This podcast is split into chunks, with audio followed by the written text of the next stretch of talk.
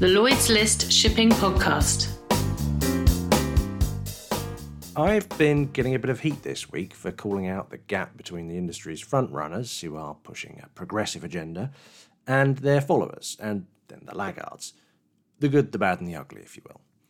But as we touched on in yesterday's edition of this daily podcast, live from Nor-Shipping, that's quite a reductive view of what is realistically not a linear shift across a single industry, but a messy and difficult series of transitions across a supply chain that is still very fragmented. So, in search of a bit more of a balanced view from these frontrunners, I hopped on an electric scooter to visit Jan Dieleman. I suspect that most listeners are probably going to know who Jan is from previous editions, but for those not familiar, Jan is the head of the shipping division at the commodities giant Cargill, but he's also the chairman of the GMF, the Global Maritime Forum, the non-profit aimed at bringing voices from across the industry to chart a sustainable future. So he's an interesting person. He's well versed in both what the best of the industry are not just capable of doing, but are actually doing.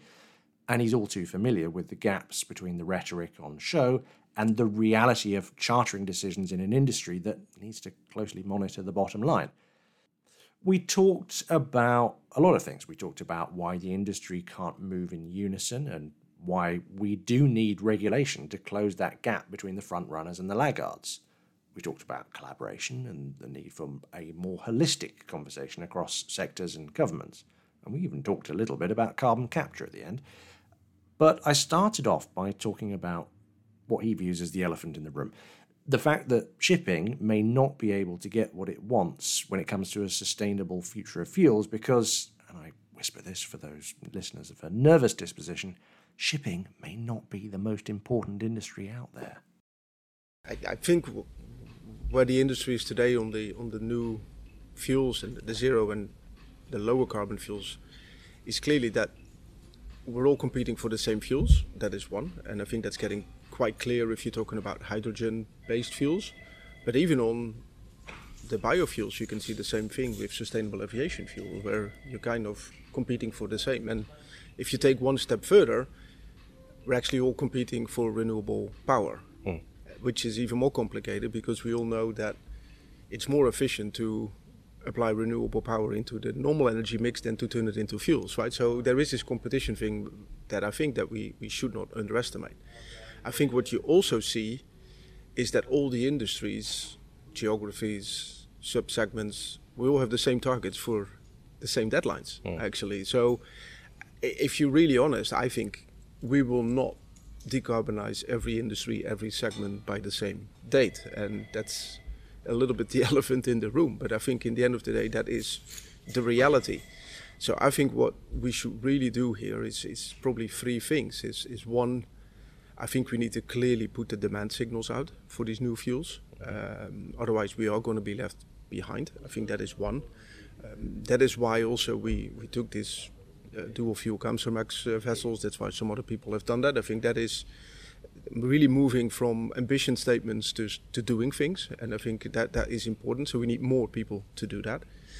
Um, I think it's also around being smarter going after the sub-segments that can go faster because not every segment within maritime has that same capability. And it's sometimes difficult for me running a big bulk organization to say that because we probably shouldn't be the first one uh, but I still think we have to do our piece. So if you can get close to the end user uh, that's where you need to focus on and we're doing that a lot at the moment. Um, for instance, on the green steel segment that is starting to develop in Europe. Mm-hmm. That is a segment that you can really start kickstarting things. So being smart on where you target, so no kind of one brush for all, but really be much more specific uh, and kickstart it there. Um, of course, we need we need regulation as well, to be honest, and and uh, hopefully now we are going to make that change and we are going to get that because today we're just too much relying on the front runners alone. Mm. And I think if you are going to get regulation, you're going to get the followers very, very quickly as well on the investment path. So I think that is an absolute key. And I think last, I think we should also uh, somehow collaborate and be smart between industries and, and trying to focus on those flows where those fuels are available. So if you have some clusters of steel making that are going to move into hydrogen, that is probably where you should be starting to trying to piggyback on some of these investments from other industries. Because the reality as well is although the numbers look big we don't need so much in the first couple of years of the transition versus the other industries right? Mm. so I, I think if we're smart and making some some really focused decisions I think we can move on with the energy transition but we need to get away from this big ambition, uh, one size fits all, um, and we just really need to get a lot more granular. That's what I would say.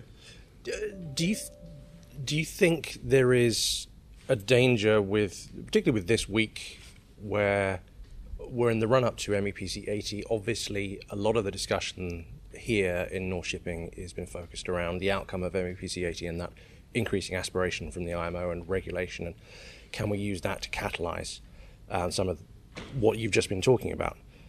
But I guess the concern with that conversation is the focus is 2050, and no matter what you apply to that conversation, you're dealing with um, you know events that the people here at Nor-Shipping are not going to have a long-term control over. The, a, a, a, more cynical journalist might suggest that the industry is using that as a pretext for inaction. Mm-hmm. Um, now, as you say, I don't think that is a homogenous view of the industry. Mm-hmm. There's lots of good mm-hmm. action, but I'm looking this week at the sort of gap between what the industry is saying and what the industry is doing. And realistically, there aren't too many companies that are applying these grand aspirations to science-based targets. So, I mean, how do you how do you think about this? Should we be shifting the conversation more towards 2030 than 2050 at this stage? Well, absolutely. Um, this is actually what we've been doing in our own shop. I think it's great to have an ambition by 2050. It, it's the North Star, which I think is, is great but you have to have some plans on what you're going to do in the meantime. You can't sit here and say, well, let's see, let's see, let's see, and then magically by 2050 it's all going to be fine. I, I don't think that's realistic. So I we've set science-based targets for for 2030. Mm-hmm. Uh, that's well known. Uh, and it's not easy, right? Because it's it's it's nearby. The levers that you have are not always that clear. It's not linear. You have all kind of interdependencies that you don't control. But you have to get closer, and you have to get much more pragmatic. And and I think it's it's time to also take some risk in this energy transition and, and putting some of these these chips on the table uh, to create yourself some options on going to zero carbon fuels because if you're not doing it now you're not going to get there by 2030 even so I, I, think there is a sense of urgency here to start making a move on, on, on one part of the circle mm. and then figuring out the next one as we go uh, so yeah I would absolutely encourage people to to also look much more nearer by and, and setting some clear goals there, especially now because I think the last couple of years a lot of people have, have learned an awful lot on how emissions actually work. Mm. Uh, so I think there is now a, a, much better understanding on what the levers are and what you can do, what you cannot do, and what some of the financial impacts are. Do you think that we're now finally having the right conversations with the right people? You know, we talked about this before on the podcast where you know you've raised concerns that shipping is having a, an insular conversation with shipping. But you know, it strikes me now we are at least talking with energy companies and governments and a more national approach so that we can see pockets of advancement, be that green corridors, be that offtake agreements, be that you know bilateral agreements that are going to see some progress. We're not going to get a holistic picture agreed all in one go. No. But we do need a holistic view in terms of the players that are actually involved in those conversations. Is that is that you know a conversation that is now apparent or is it just in the sort of rarefied atmosphere of the Global Maritime Forum that that conversation is happening? Yeah, no, I, I, think I think it's very fair call out. I think it's, in all fairness, probably more the Global Maritime Forum kind of arena where these these talks are taking place. I think a lot of pockets in shipping still see shipping as an industry on its own, um, whereas we are an industry that is serving other industries uh, which have also decarbonization goals and the reality today is we're still talking different languages mm. right? The rest of the world is talking life cycle emissions we're still talking operational emissions right? And and there's all these little things that need to fall in line and and i think in some pockets that's happening um, but there's a lot more to be done there. Um, a few specific questions. Mepc 80 big elephant in the room. How are you feeling you know a month out? Are we are we going to get something approaching net zero? And what about the difficult details that follows?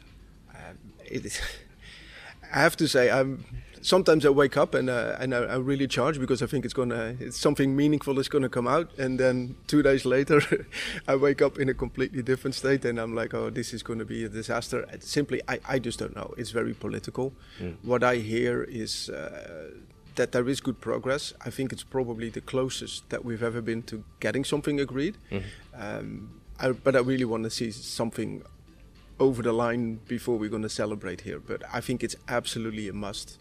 Um, it's not just the ambition, which for me is, is, is, is of, of less importance, to be very frank with you. For me, it's much more we need some clear regulatory kind of pathway uh, in front of us so we mm. make this industry a lot more investable than it is today. The danger, of course, with investing quite so much in a single meeting is that A, you risk disappointment if we don't make it, and B, there is a danger, and I have heard this from political circles inside national governments, that if we get an agreement, everybody celebrates, slaps each other on the back, and the next day considers it job done, and then we lose momentum. And actually, we need more pace after MEPC 80 to agree the really difficult stuff. Yeah, um, I think it's all going to depend on what exactly com- comes out. Um, if the ambition is slightly increased and there's a very kind of uncertain regulatory kind of uh, intent coming out, I think uh, that will be quite disappointing. Um, I do think it's also going to well, it's also going to be very interesting what's going to happen on the European side on mm. this one because there is a scenario where if something meaningful comes out, Europe should not have to do something on its own. Mm. Uh, so that could have all kind of other follow-up impacts there. I think. Um, but I do think we need to be careful in, indeed, as you say, putting all our hopes on one meeting. Uh, I do think we are preparing ourselves for a multi-fuel and a multi-regulatory environment going forward, which is which is new for shipping. Um, but let's see what comes out. It's interesting. You've had both the European Commission and the IMO on show out here this week, both talking up the possibility that you could see a convergence of global and EU regulation if MEPC delivers. What they're not talking about is the fact that uh, effectively the European Union is pushing an ETS scheme and yet inside MEPC is pushing a levy. So the possibility of you know two separate competing systems are obviously apparent. We'll deal with the detail when we get there, but you know they've assured us double counting is not going to happen. I'm not entirely sure how that doesn't happen if you've got two competing systems at play in one go, but. At least, I guess we are talking about the possibility of if we make the right moves, then we reduce some of that regional uh, divergence, I guess. Yeah, no, and I think I think logic tells you that the better scheme, of course, is a global scheme. We also know that the global scheme is extremely difficult to implement, mm. uh, extremely difficult to govern. Uh, so I, I would absolutely uh, encourage those systems to somehow get harmonized over time. But I think the reality is going to be it's going to be bumpy. Mm. It's going to be a lot of uncertainty, even in the ETS today. Uh, not everything is clear.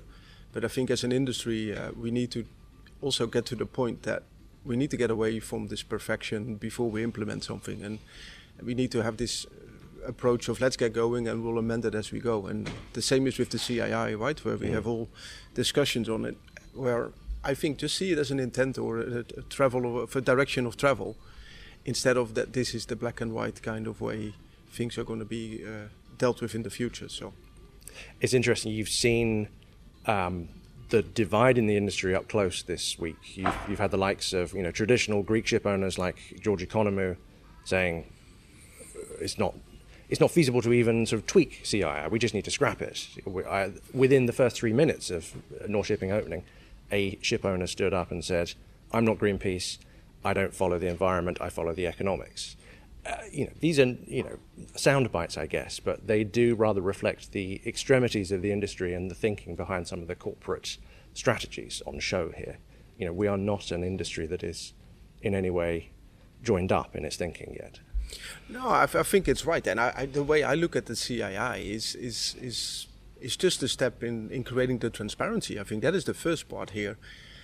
We all know that the way the transparency around the operational side, which was the missing piece, is not the, the right metric as it is today. We all know that, and we can all jump up and down on that, but it is what it is. But I think the notion that we're going to get more transparency, which I think will also start becoming part of commercial decision making. Mm. So the economics are going to be part of that. that is just a given. Uh, and what the metric is exactly, I think you can talk for hours on this one. Um, but I don't think that is the real purpose of this discussion. Final question. I've noticed a real shift in the language um, around carbon capture this week. It's been there in the background for a while in this discussion, but the industry's not been reluctant to talk about it, but I don't think it's necessarily been front and center of the plans because we've wanted to talk about fuels, we've wanted to talk about regulation. Carbon capture is difficult, it's there, but it's generally been a land based discussion. I'm sensing, A, that that is now a ship based discussion, and also a lot of the big political speeches this week have moved the language subtly towards the goals, including fossil fuels without or with abatement. That's the language. Are we now going to start having a proper conversation about whether carbon capture is intrinsic in part of these plans, and, and what does that mean for shipping, in your view? Yeah, I, I think the reality is that if we want to go through the energy transition and, and, and get to a zero carbon world, then you need all the tools which are available. And I think what we have seen is that some of them co- come to the forefront and some of them disappear again. And you mentioned carbon capture. You can put the same on, on nuclear, actually. That also seems to be coming in and out, right? Yeah. And I think that is something that will happen and will continue to happen. Uh, specifically on carbon capture, uh, we've looked at it and, and, we will continue to look at it. I think it's a, it's a it's a huge challenge to do it on board. Uh, not so much the capturing itself, but the whole logistics of, of getting it off board, getting it into places, and, and if you add all the whole carbon footprint of doing some of that, then some of it doesn't make a lot of sense in my view. I do think we will see some carbon capture on specific routes that end up in certain places where carbon capture might be easy, um, but I don't think this is the golden bullet for the silver bullet for this industry uh, to get to get to zero. Wonderful. Thank you very much.